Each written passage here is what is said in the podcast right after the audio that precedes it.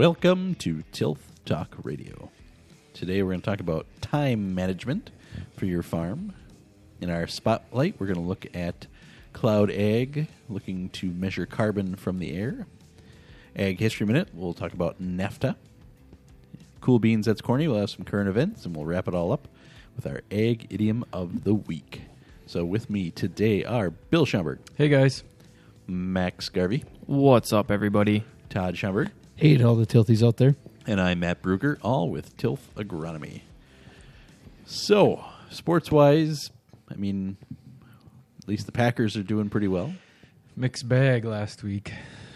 Packers are rolling, though. They look good. It's a lot of fun. Badgers stink at football and basketball. Which is why we're not talking about it, Max. We're not. Let's instead talk about the records that Rodgers set. He's now the fastest to 400 touchdowns. He beat Drew Brees' records. It took Drew Brees like 204 games to get there, and Rodgers did it in 193. It's amazing. You know what's even cooler? He had 88 interceptions in that time frame. He said he wants to get to 500 before he gets to 100 interceptions. So and it's totally doable because when you go from like 300 to 400, it was only like 12.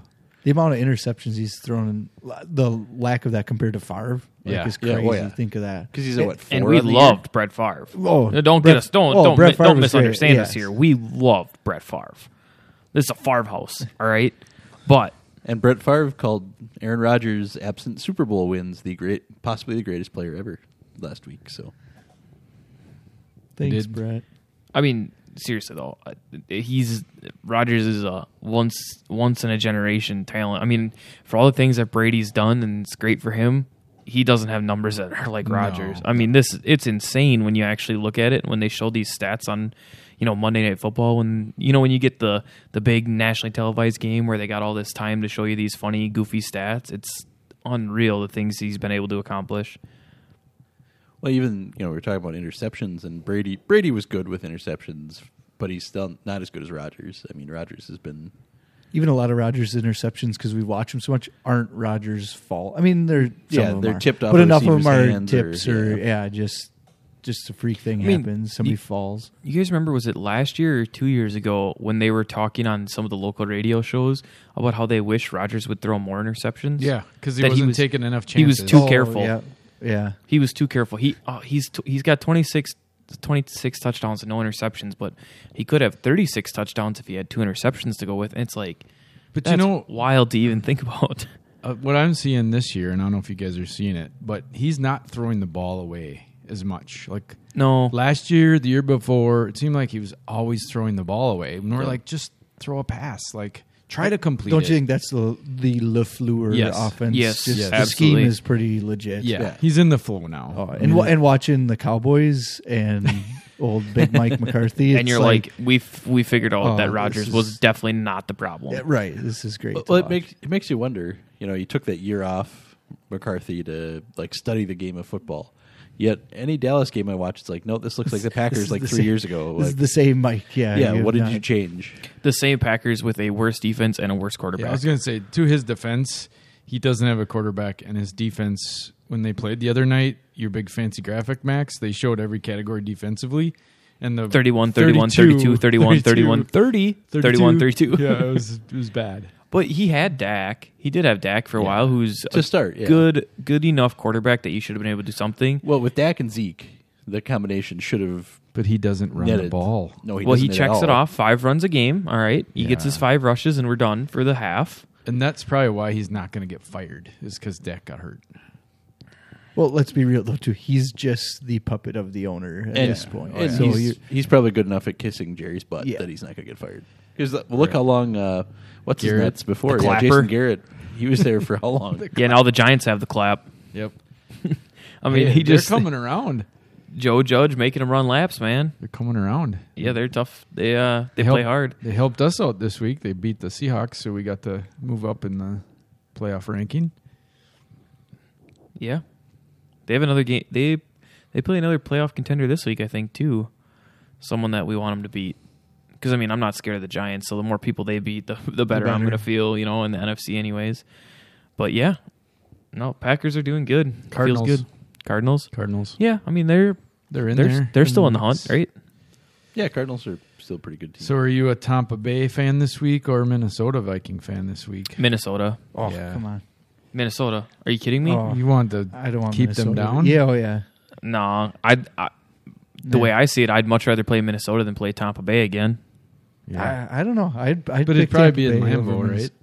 Well, I guess it really doesn't matter because Tampa Bay is going to make the playoffs no matter what. I mean, and that would be in Lambeau most likely, right? I mean, they're not. There's no way they don't make the playoffs, is there? Well, no, they've been sliding, and the Vikings could. They're have been 7-5. They're on the opposite ends. Like, yeah, I'm just saying, I'd much rather play Kirk Cousins than Tom Brady in the playoffs if that's what it came down to. Good point. And that's not even close. I mean, because we got Detroit this week, and then Carolina. Do we play Chicago again? Yeah. Yeah, last game. Yeah, so because we played the Vikings. We're done with the Vikings. Yep. We'll be done with the Lions after this week. Yep. So just be Chicago would be our only division game. So after this week, it's Carolina, Tennessee, the Bears. Yep. So it's crazy to think that the season's almost done. Don't say it. Yeah, I know. Don't say it. It's like all we've had for sports. And yeah. But what is coming soon is the Fantasy Corn League. Yes. So what did you guys think of your draft last week? I mean, we had a week to sleep on it. Yeah. Look at your lineup, or are you just like, whoa, what was I? Just a bad draft day. I'm just saying, there's a chance. There's some picks that maybe I'm not a huge fan of, but for the most part, I was pretty satisfied at the. You went all around.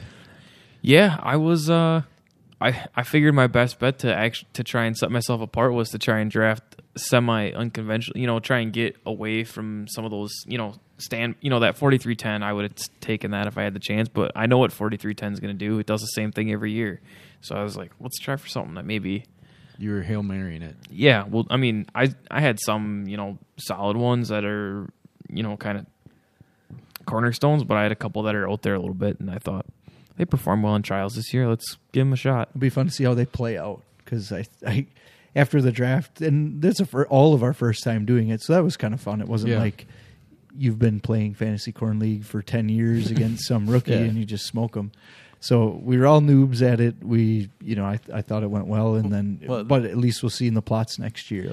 And that's why your question is hard to answer because none of us really know what it's going to look like. Right? Think of after the football draft, we're like, oh man, Gutenkoots is an idiot. Why did he draft that guy? And then we see Jordan Love was a bad pick. But you don't know until the season is on. So yeah, so we'll see what happens. I'm excited. As long as you're not Ryan Pace, you feel pretty good about yourself, right? Doug's not here to comment, but his team was pretty stacked. After I got done, I'm like, dang. That sub-92 day, he's got that locked up so tight, I think. He was number 3 pick, right? Sometimes it just falls that way. Yeah. 3 pick, I don't know, seems good because you didn't get, by the time we got to you and I, Max, we were slim pickings at the end. But then when it loops back around... to you guys that say pick, first. 7 and 8 and the end of the second round, you're losing. The last two picks in the first round to me, and it's like the last 4 picks in most fantasy football drafts, the last 2 picks in the last couple in the first round, because you don't get that A1, tier 1 superstar, you just get something pretty good. So you get 2 solid ones. So it always your first pick isn't as good as everybody else's, but your second pick is probably better than everybody else's. But the disparity between your first pick and everybody else's is larger than the disparity between your second and everybody else's, if that makes sense. But, yeah, overall pretty good. Yeah, something to look forward to once we get back into planting season. So, but since winter's rolling in, you guys are ready to kick in and do some time management? Yep. Very important item. And anybody's room. I got a huge time management hack. Huge one. Brush your teeth in the shower. There you go. Boom. I do that, actually. I don't. I'm I always think about it, and then I'm like, what happens if I accidentally put shampoo on the toothbrush and toothpaste on my hair? And you just got to put some mouthwash in and gargle it while you're in the shower. And yeah, good enough. Call it good. Stick a gum on the way out the door, really, is all it takes.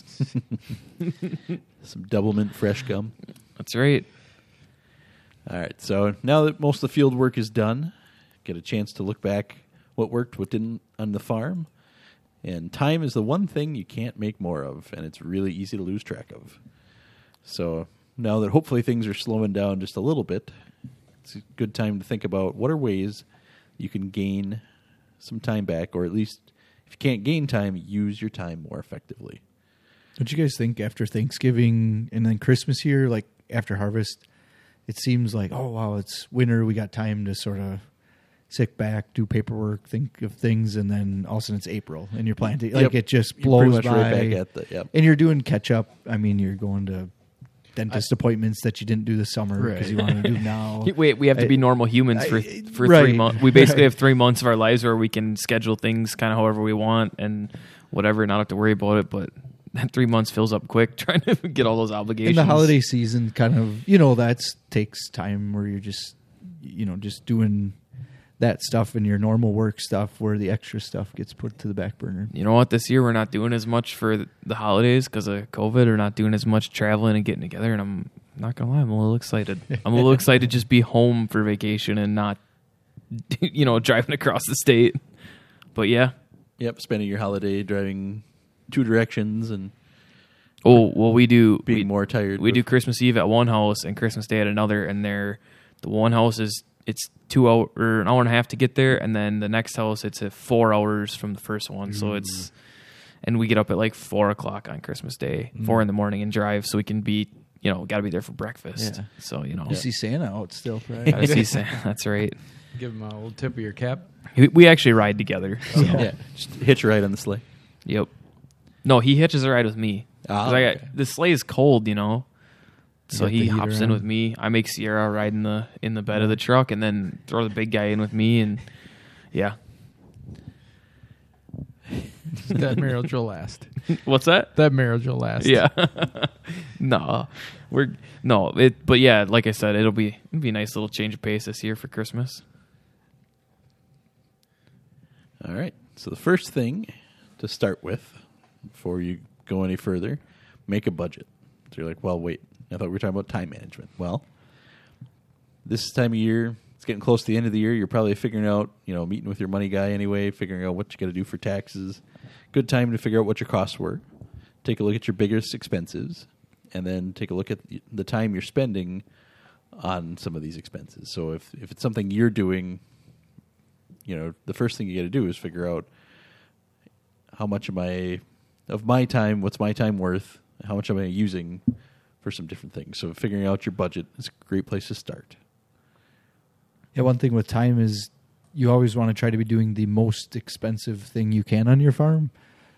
So instead of mowing the lawn and hiring somebody to fix your corn planter, if you know how to fix your corn planter, hire somebody to mow your lawn, you fix the corn planter. So just this, I think a good way to say budget right now is looking at that of how you spent your previous year and look at your actuals and then going forward, how would you change it going forward? And yeah, I think a lot of times we try to look at, what we can do in day-to-day things, but, big picture stuff, what can you do to change that? Okay, I'm going to plant my own corn next year and I'm going to done some of the tillage on it. These are just examples of picking out things that you have on your farm that are going to make you the most money. Kind of make a budget of what each task costs you on the farm, right? Like you said, Todd, a corn planter costs you this much money, but mowing the lawn, your son will do it for $5 an hour or whatever. You have a teenage son or something, like that. Yeah, I would say that's break it out as to what all the tasks, if I can get that out, and you all have every day and make a budget based on that. Yep, and then so that kind of ties into the next one is make a schedule. So like we've been talking about, not only are you looking at your costs, but list out the jobs that you need to have done. And is it daily, weekly, monthly, a couple months a year? Figure out what's got to be done when and work at picking out what you're going to do in that schedule and trying to follow that schedule. So using your time in the best way. Figure out how long it's going to take you to do something and, can you do things together at the same time? Is there things you can... you can do at the same. Yep. While I'm doing this, I can also do this. Brush your teeth in the shower. There you go. Brush your teeth in your shower. Mark that down. It's funny. I was having a conversation with a grower the other day, and they're going to spend a little bit of money at the end of this year, regardless. So they said they own a corn planter, they don't own a combine. do they spend the money to buy a new corn planter, or do they spend the money to buy a combine, and which one is going to have a greater effect on their operation? And they asked my opinion, you know, how did their corn planter do? Did we lose yield because we had to wait for the combine, things tipped over, things like that? And I think that this basically is the same thing we did. We worked out that budget, both time and money, at the same time, then talked about how things had to be paid for and how they affected yield, and that all kind of works into these two bullet points here: make a budget and make a schedule. How would manure hauling fall into that category? As far as, like, you know, so a lot of guys are going away from paying custom manure applicators, and they're getting more.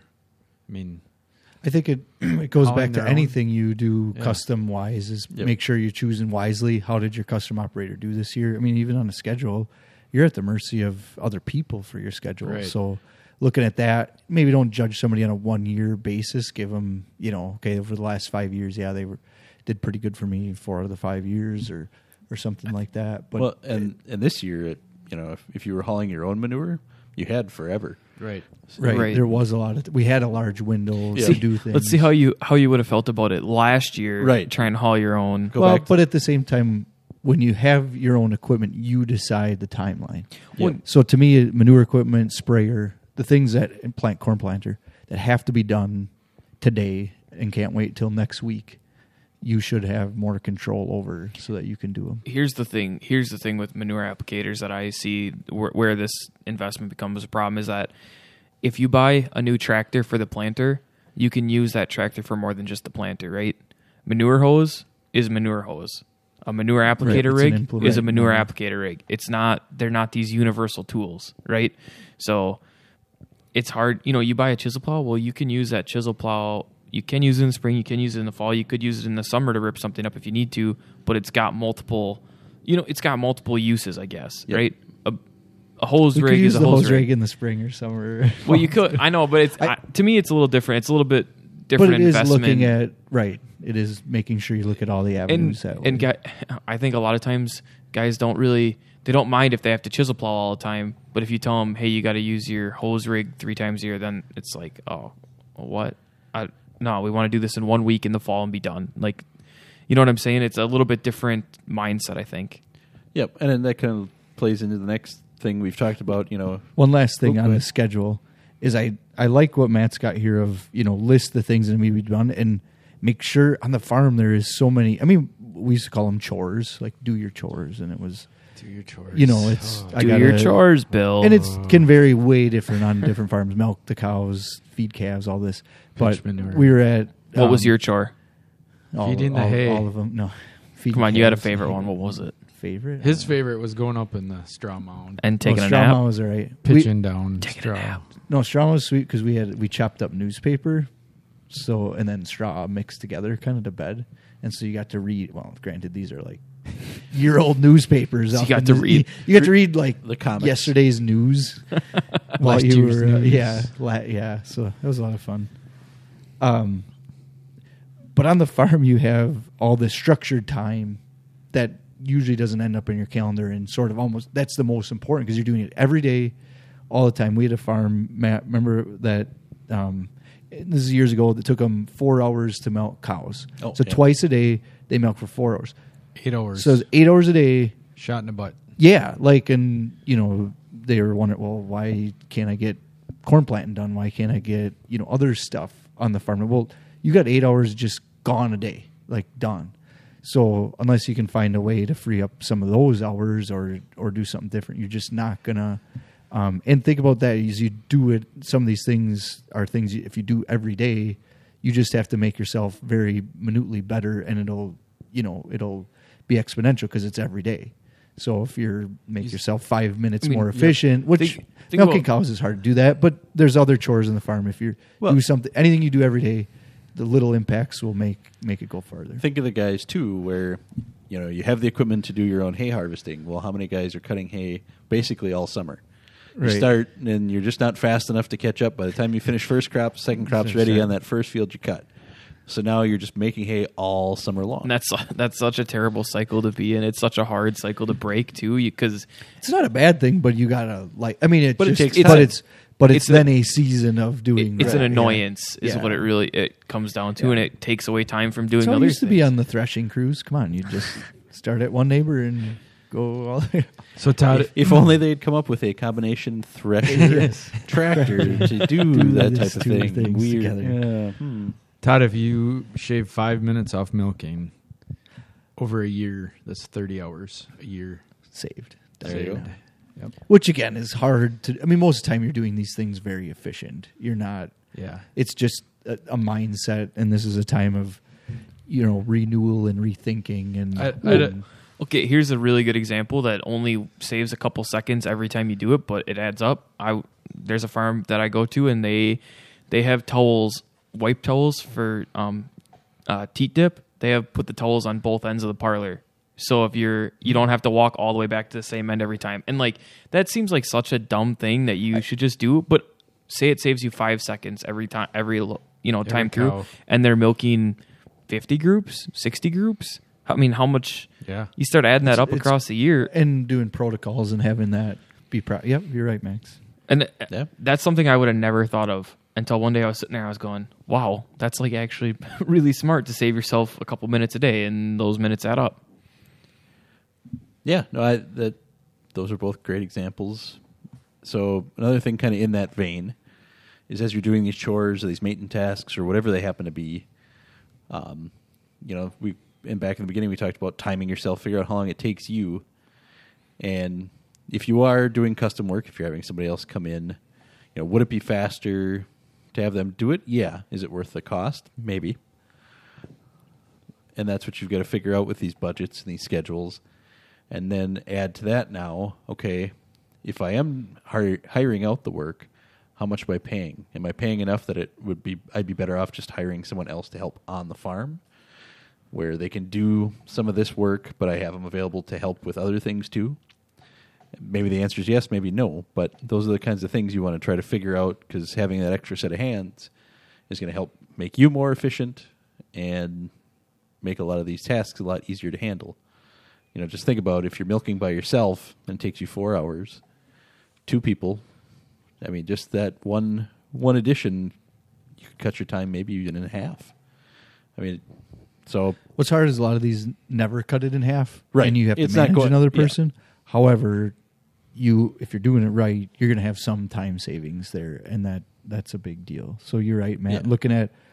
what you pay, and a lot of times, what I said before too, you are better off hiring somebody, for the lower cost things on your farm, and you doing as high a cost things as you can. But there's still going to be certain things that you got to hire out, and having those. And those might be just things you don't have the expertise, right? Right, yeah, right, exactly. That's what I'm saying is try to use the maximum level of your expertise, and then know where you maxed out. Because think of how much time too where. So you get above your expertise level, and you're like, I can figure it out. I'll watch some YouTube videos. And then it's just a cluster F of stuff that you make it worse sometimes. So, yes, it's knowing. It's like my dad working on a car. He can do it eventually, but it's going to sit in pieces for a week first. You got to know your limits, too. Well, it's like the tractor breaks down, right? It's really expensive to take it to the dealer to have them fix it, but I don't know how to fix a tractor, so... I could try, but I'm going to make more work and more probably cost than... My favorite was always the vet. You put off calling the vet because the vet's expensive. Right. And you put it off long enough that eventually you call the vet anyway, and the cow's dead. So you lost twice. Yep. It's one of those things. Sometimes you just got to take it, and that's what it is. And it's a learning curve, too, with the internet, and we can buy... I had a dehumidifier go out. It was like a $400 dehumidifier, and it was just a little screen thing on it. I'm like, I can fix that. Fix that. And then a month later, the rest of it crapped out. It was just, it's that kind of stuff of we can now almost fix or learn how to fix whatever we want. It's making sure you learn from that and go, oh, yeah, I ain't doing that again. That was it. It is amazing, though, how much stuff is on YouTube. Oh, yeah. Oh, yeah. YouTube about anything how to fix, fill in the blank, and there's a video. Yep. That is pretty cool. Now, there's no guarantee you're going to watch the right way to do it all the time either. But it's a way. Who says the guy posting the video actually knows how to do it? It's on the internet. It's got to be right. Or when you hear this is what I do for a living. You probably shouldn't do this yourself, but I'm still going to show you how to do it. Then I know I'm watching the right video. Yep. So along with that, so maybe you can't afford to pay somebody else. Maybe you can't hire an employee. But can you find a tool or something to assist you? Can you automate something? One example of that is they make those feed-pushing robots. So instead of getting in the tractor, putting the blade on, and backing up and down the aisles, maybe you can just get, you know, save up to get something like that. One thing I saw this summer that I thought was really cool, guy took some actuators and some switches and got almost everything off of Amazon and figured out a way to rig up a system where in the frac tank that they were using to haul manure, they could push a button to kick the throttle up and engage the PTO so that they could pour manure into the tank from the frac tank without having someone sitting in the cab. Of the frac tank. Yeah. So for $200 in parts, they were able to figure out how to make that work. And how many, $200 in parts, and you pay somebody $200 a day to sit there? Right. How much an hour just to sit and do that same thing. So there are ways that you can save a little money and time. And, you know, like I said, if you can't afford that extra person, maybe you can make something that's like an extra person. So little farmer ingenuity. Yeah. No, I thought that was really cool.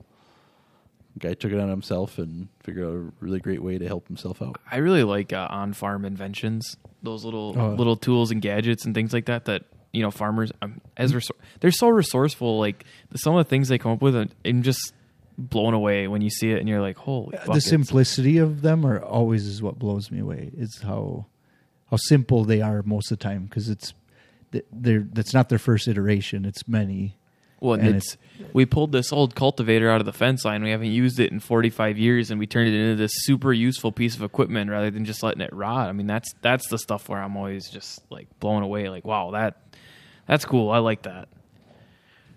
And it kind of gets back to somebody mentioned earlier, I think it might have been you, Max, of finding those things that are good for more than one job. So can you find something like if you decide you're going to invest in a drill, you're going to drill your soybeans or, you know, something like that. Now, what else can I do with that drill? I'm going to do alfalfa instead of having, you know, a Brillion or an air seeder plus this drill. Like make things do more than one job so that you can save yourself some time there. When you're looking to upgrade, you know, if you got money to spend here at the end of the year, try to find those, you know, jackknife or the multi-tools. Swiss Army knife. Instead of the jackknife, so. Well, a jackknife has been known to be more than one tool itself, too, honestly. No, it is. It's an apple peeler. It's a fish scaler. It's a lock picker if you really need to. Yep. Fingernail cutter, you know, whatever you got going that day. So, and then the final thing I had isn't always going to look like a clear way to save your time, but give yourself a break. Find a way to, you know, if you're tired all the time, you're going to be slower. You know, if you don't eat meals during the day, you're going to run out of energy. Make a point in that schedule. Find time to, you know, feed yourself. Try to get as much sleep as you can so that you're not just dragging. Because the more you drag, that's just going to keep building and building. And pretty soon, you're never going to see anything but, you know, teats in your face. And that's not always a bad thing. But this one's hard as a farmer to do that sometimes, but I do think it is important. And I'm not saying you got to take 2 weeks of vacation every year, but give yourself a break. About the 1st September, just take off to Florida for 2 weeks. That's not really realistic, but Hey, a weekend at the Kalahari with the kids might be, you know, what you need to just get things reset. And one thing you said about COVID that's been interesting, Max, I think is this idea to give yourself a break is. Used to think of that as like go on vacation. Well, that's just as much work as work. Absolutely. More, actually more, I would say. I mean, yeah. When I get home from a vacation, I usually need like a day to recover. Right. You know, that spills over into your first day back at work. So one thing that COVID or whatever has taught me is maybe what's good about Matt's is the break part. Do something that gets your mind off of work, gets it a way to relax, rejuvenate it, ready to go. And so you're 100% when you're going, not, you know, I'd rather you be 100% going instead of 80% all the time. You're going to, you know, you can take that 20% then off because if you're not full 100%, then what are you doing? I don't have kids like you guys, so I don't have to keep 3 small humans entertained when I go on vacation anymore. It's basically just I have to keep myself entertained. And That's not hard. Usually if there's water in the general vicinity, like I'm probably going to be pretty content. But like I remember when I was a kid and we used to go on vacation and we'd drive to Florida, be on vacation for 5 days, and then I could sleep from the time we pulled out of the driveway in Florida till the time we hit the driveway in Wisconsin. Like that should tell you that vacation maybe wasn't that relaxing. You know what I mean? Well, you're having fun. Great time. Yeah. Great time. But I think we all need a break from the stresses of our job, whatever that job is. Yep. You know, we need break from the stress of trying to breed cows or worrying about the crops or worrying about our manure. Enough manure isn't out. You know, like we need a break. And like you said, Tom, maybe that's just a half a day. Take a trip to Door County. The best ones actually, where you're not losing time. That, you know, really in the grand scheme. And yeah, just some quicker things like that is better. Yeah. Like I said, it's not going to Florida for 2 weeks necessarily, but what made me think of this was I had a farmer tell me the other day, you know, if I work all day and I didn't even get 3 square meals a day, what am I working for? You know, what's the point of what you're doing if you just if you never see your way out of the hole? So yeah, The company picnic, I don't know what we call it, our company fun day that we do in the summer, like even my wife calls it screw off day. Yeah, screw off day. But it's usually at the perfect time. It's right as like the super super busy part of our summer is slowing down. We usually get this day and we can kind of, you know, like you say, it's one day in just August, blow the day off and just kind of, you know, okay, rejuvenate. And we're about to start pounding it again hard. So, you know, but it's one nice day. Play some golf, shoot some trap, whatever. Eat some quick trip pizza, you know, hang out. I did enjoy the trap. Yeah. For a guy who doesn't shoot guns, I did enjoy the trap. That was like my third time trap shooting, and I actually did. Like, it's cool now because I'm actually getting a little bit better. Getting the hang of it, yeah. Max and Matt, you've done that a lot. But, yeah, Bill and I are noobs at that, so... Three times, I think. I'm new. The whole that style is different for me. I played 5 standaways. We've shot guns before more often, but yeah, I wouldn't say we're experts at trap. Those are actually called sporting plays. Let me put it to you this way: my shoulder was sore the next day. That's how much I've shot a gun. Well, you can call me a wuss, Max. I don't care. It's not just people who shoot guns a lot get sore shoulders too, Bill. It's okay. Maybe it just makes me laugh. Like I just can't imagine a life where that was the first time you shot a gun. I just can't even imagine that. That blows me away. Legitimately, first gun I shot in probably 20 years, and that was a BB gun at a bird in the barn, shooting pigeons. Yep. Oh, I get to give a lucky kid their first BB gun for Christmas this year. I'm so excited. Ooh, nice. I'm so excited. Sierra's brother? Nope. It'd be her cousin. Yeah, one of her cousins. I'm so excited. What's the Christmas story gun? Red Ryder. Red Ryder BB gun. Yeah. That's what I got him. And I got him a Ralphie shirt too. You're gonna shoot your eye out. I remember when I was a kid thinking BB guns were so crazy expensive. They're like $20 at Walmart for BB guns. No, they're not actually that like expensive. Because like we have like this limit. It's only like $25, and I'm like, oh, what am I gonna get them? And I saw Red Riders for $20 at Walmart. I was like, perfect. Is it a pellet gun or BB? BB gun. Yeah, that was a big deal. No, it's just the one like a lever. Yeah, I remember, spring. Yeah, the one. The best was when the neighbor kid brought the pellet gun over. Pellet guns are sweet. Yeah. Yeah, those travel a little bit faster than the BB. Got enough pigeons with those. So there you go. There's a look at time management, just some ideas.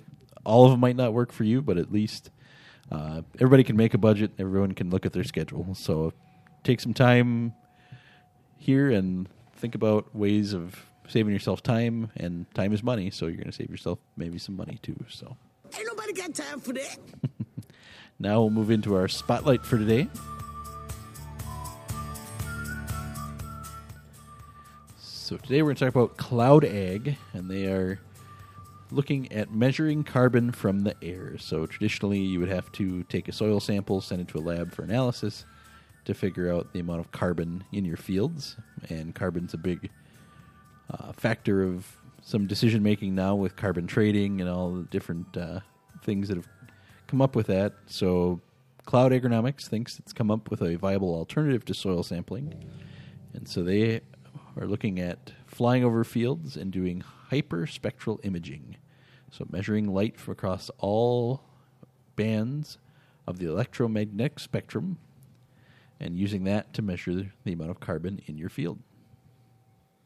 Do you know what it... Does it actually measure the carbon, or is it just measuring... I mean, it's obviously extrapolating from some sort of spectral band. Good word, Todd. What the possible... Extrapolating. Yeah, so it's giving you a percentage of soil organic carbon. Is it, though? That's what they're saying. Well, I'm just like... Yeah.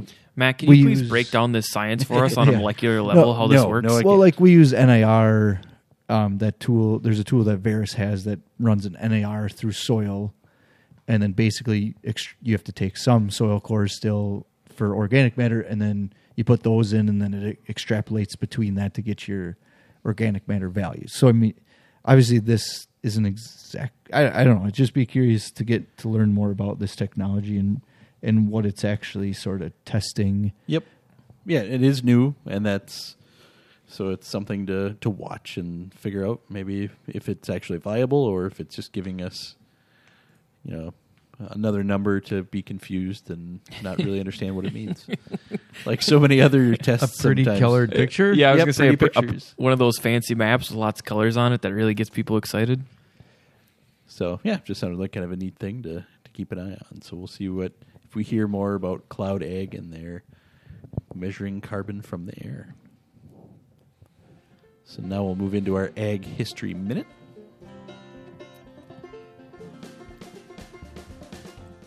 So the last couple of years we talked a lot about trade agreements and whatnot with some negotiations going on, so I thought it would be a good time to talk about NAFTA and the history of it. So in 1992, President George H.W. Bush signed the North American Free Trade Agreement, or NAFTA, between the United States, Canada, and Mexico, which eliminated trade barriers and facilitated trade among the three countries. NAFTA resulted in a dramatic rise in food exports to Canada and Mexico. Export levels of U.S. agricultural goods reached new highs in the mid-90s. So the agreement took effect January 1st, 1994, and called for the phasing out of virtually all restrictions on trade and investment flows between the United States, Canada, and Mexico over 10 years. The United States and Canada were already well into the elimination of barriers between themselves and added Mexico into the mix. So it made trade a lot easier between three neighboring countries and led to increased exports, which was good for everybody involved here in the U.S. So there you go. That's NAFTA for you. And now it's been renegotiated a few times over the years, but most recently through the USMCA. Thanks to HW. Yep, HW was the first one to sign it. Thanks, Matt. If you like what you're hearing, please go to naicc.org, which is the National Alliance of Independent Crop Consultants, and there you can find a crop consultant in your area. Please continue to subscribe. Please tell a friend. Hopefully our Fantasy Corn League last week wasn't too long. We try to keep it closer to that 30 to 40 minutes, so not too long, but not too short, hopefully. And we appreciate you subscribing and telling a friend about the podcast. Matt, where can they find us? You can follow us on Facebook and Twitter at Tilth Talk Radio. All right, so now let's get into the current events with some cool beans, and that's Corny. So, cool beans? Cool beans. Cool beans. Cool beans. So our cool beans for this week.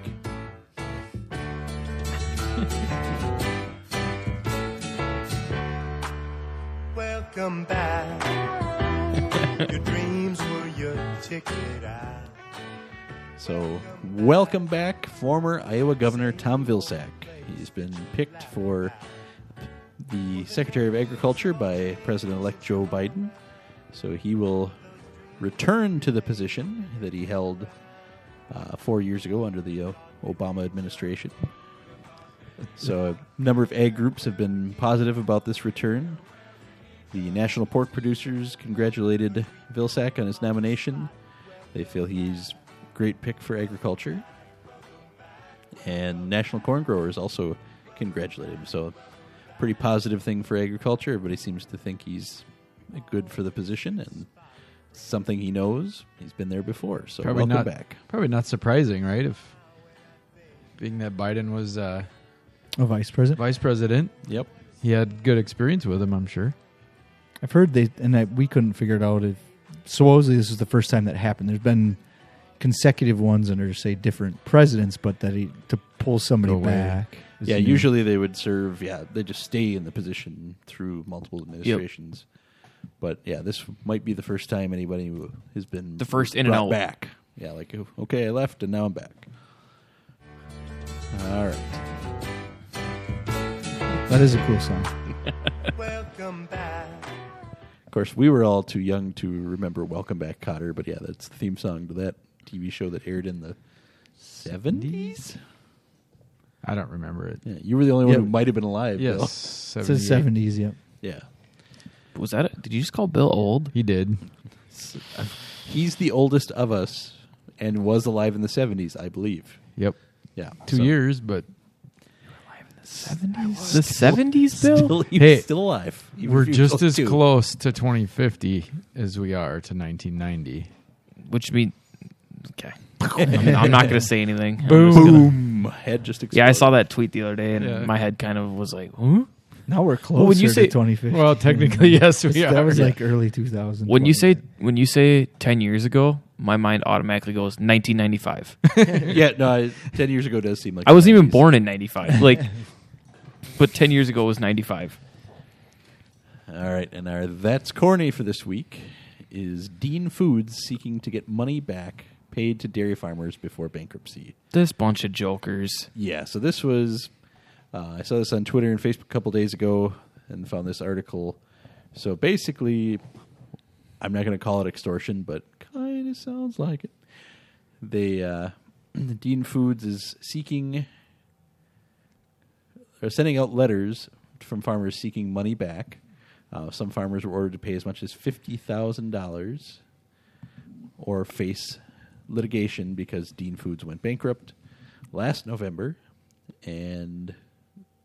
so money that was paid to farmers by Dean Foods in 3 months before the bankruptcy. For their milk? I don't know exactly under what conditions the money was paid. I would have to think, it'd be something in benefits or trying to get people to do something with their milk. But I don't know if they're paying people not to milk as much or to reduce volume or what it was. But yeah, people were getting his letters and got concerned, confused, didn't realize they were going to have to pay money back that was paid to them. So there's a quote in here from Darren von Ruden, president of the Wisconsin Farmers Union. He says, "The mismanagement of Dean Foods has nothing to do with farmers, and yet we're being put through the ringer for no reason." That is exactly what's going on here.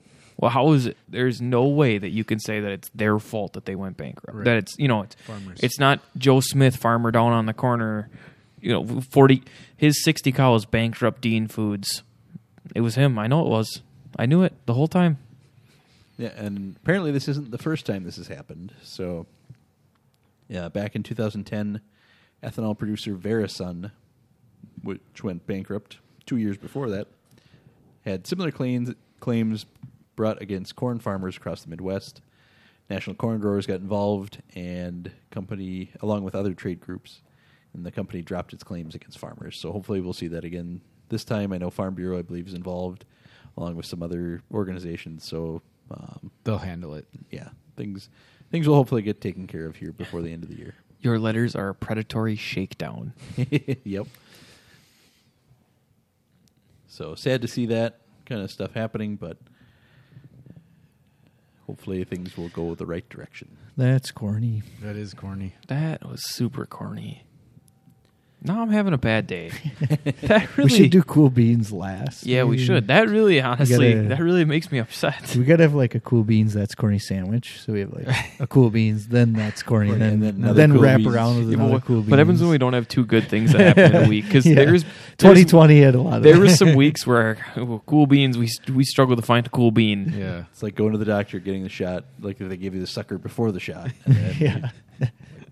got jabbed. Now I broke my sucker and I hurt. But that's corny. Cool Beans doesn't have the same ring as Cool Beans. That's corny. That's true. Kind of SOL there. Well, we do got a good egg idiom of the week, so that'd be a good way to... Let's take the bull by the horns and get into our egg idiom of the week. Bam! Which is take the bull. Also, take the bull by the horns. So, ka-chow. You deserve some good cheesy sound effects for that transition right there. So, handle your problems head on, or take control of your problems. Grab the bull by the horns. That's our egg idiom. Does it have to be problems? Well, or your can be anything. Tasks. Take the task. The issue. I'm going to say from personal experience, I wouldn't literally grab a horn, a bull by their horns. No. Is it a good idea to, like, that's a lot of these sayings came from good things to do on the farm, but, like, when is it ever a good idea to grab the bull's horns at all? Like, you just stay away. Unless you're like, to grab them, sawing them off? I don't know. I feel like there could be some, depending on the size of the animal, some leverage. Like, I'm thinking a longhorn. Yeah. You can get some leverage. And I don't know. I think a longhorn, by the time they're longhorns are longhorned enough for you to grab onto, you're probably SOL on that one. Their necks are so strong that he's so strong. Take the bull by the nubs. Yeah. Like a baby. Baby. That's what should be. Take the bull by the nose ring. Or see, now that would work. Don't let the bull get horns. Oh, yeah. Dehorn and spade and neuter your cats. Your cats? Well, thanks, Bob. Okay, thanks, Bob Barker. Cats had horns. He's got devil cats. Is it grab the bull by the horns or take? I've seen it both ways. Either way. Right. In this case, it was take the bull by the horns, right. But I grab, I think, is... I think this is the most discussion over an egg idiom we've had. It is, I think. Well, some of them, like rough as a cob, I'd never even heard of. That was the best one. That was the best one, Max. I'd never heard of it, so I didn't have much discussion on that one. You know, I was going through my phone in 2020. There's been a lot of good memes, and so I happened to save a few on my phone, and I actually did find one that said, like, it was a toilet paper roll, and it was just a bunch of stripped corn cobs, and I thought, oh, yeah, we just talked about that. We did have a toilet paper shortage, apparently. Yeah. So. Yeah, can you imagine if we would have had that, like, in March for our egg idiom? Yeah. It'd be even better. Well, there you go. That'll do it for today. Thanks for being here, guys. Thanks, Matt. So we talked about managing time on your farm. In our spotlight, we looked at some carbon measuring tools from Cloud Ag. Ag History Minute, we talked about NAFTA. Cool Beans, that's corny. Tom Vilsack on his way back, potentially, to the position of Secretary of Agriculture. And our that's corny was... Dean Foods sending letter trying to collect money from farmers. And we've wrapped it all up with taking the bull by the horns for our ag idiom of the week. So thanks for listening. And as always, happy farming.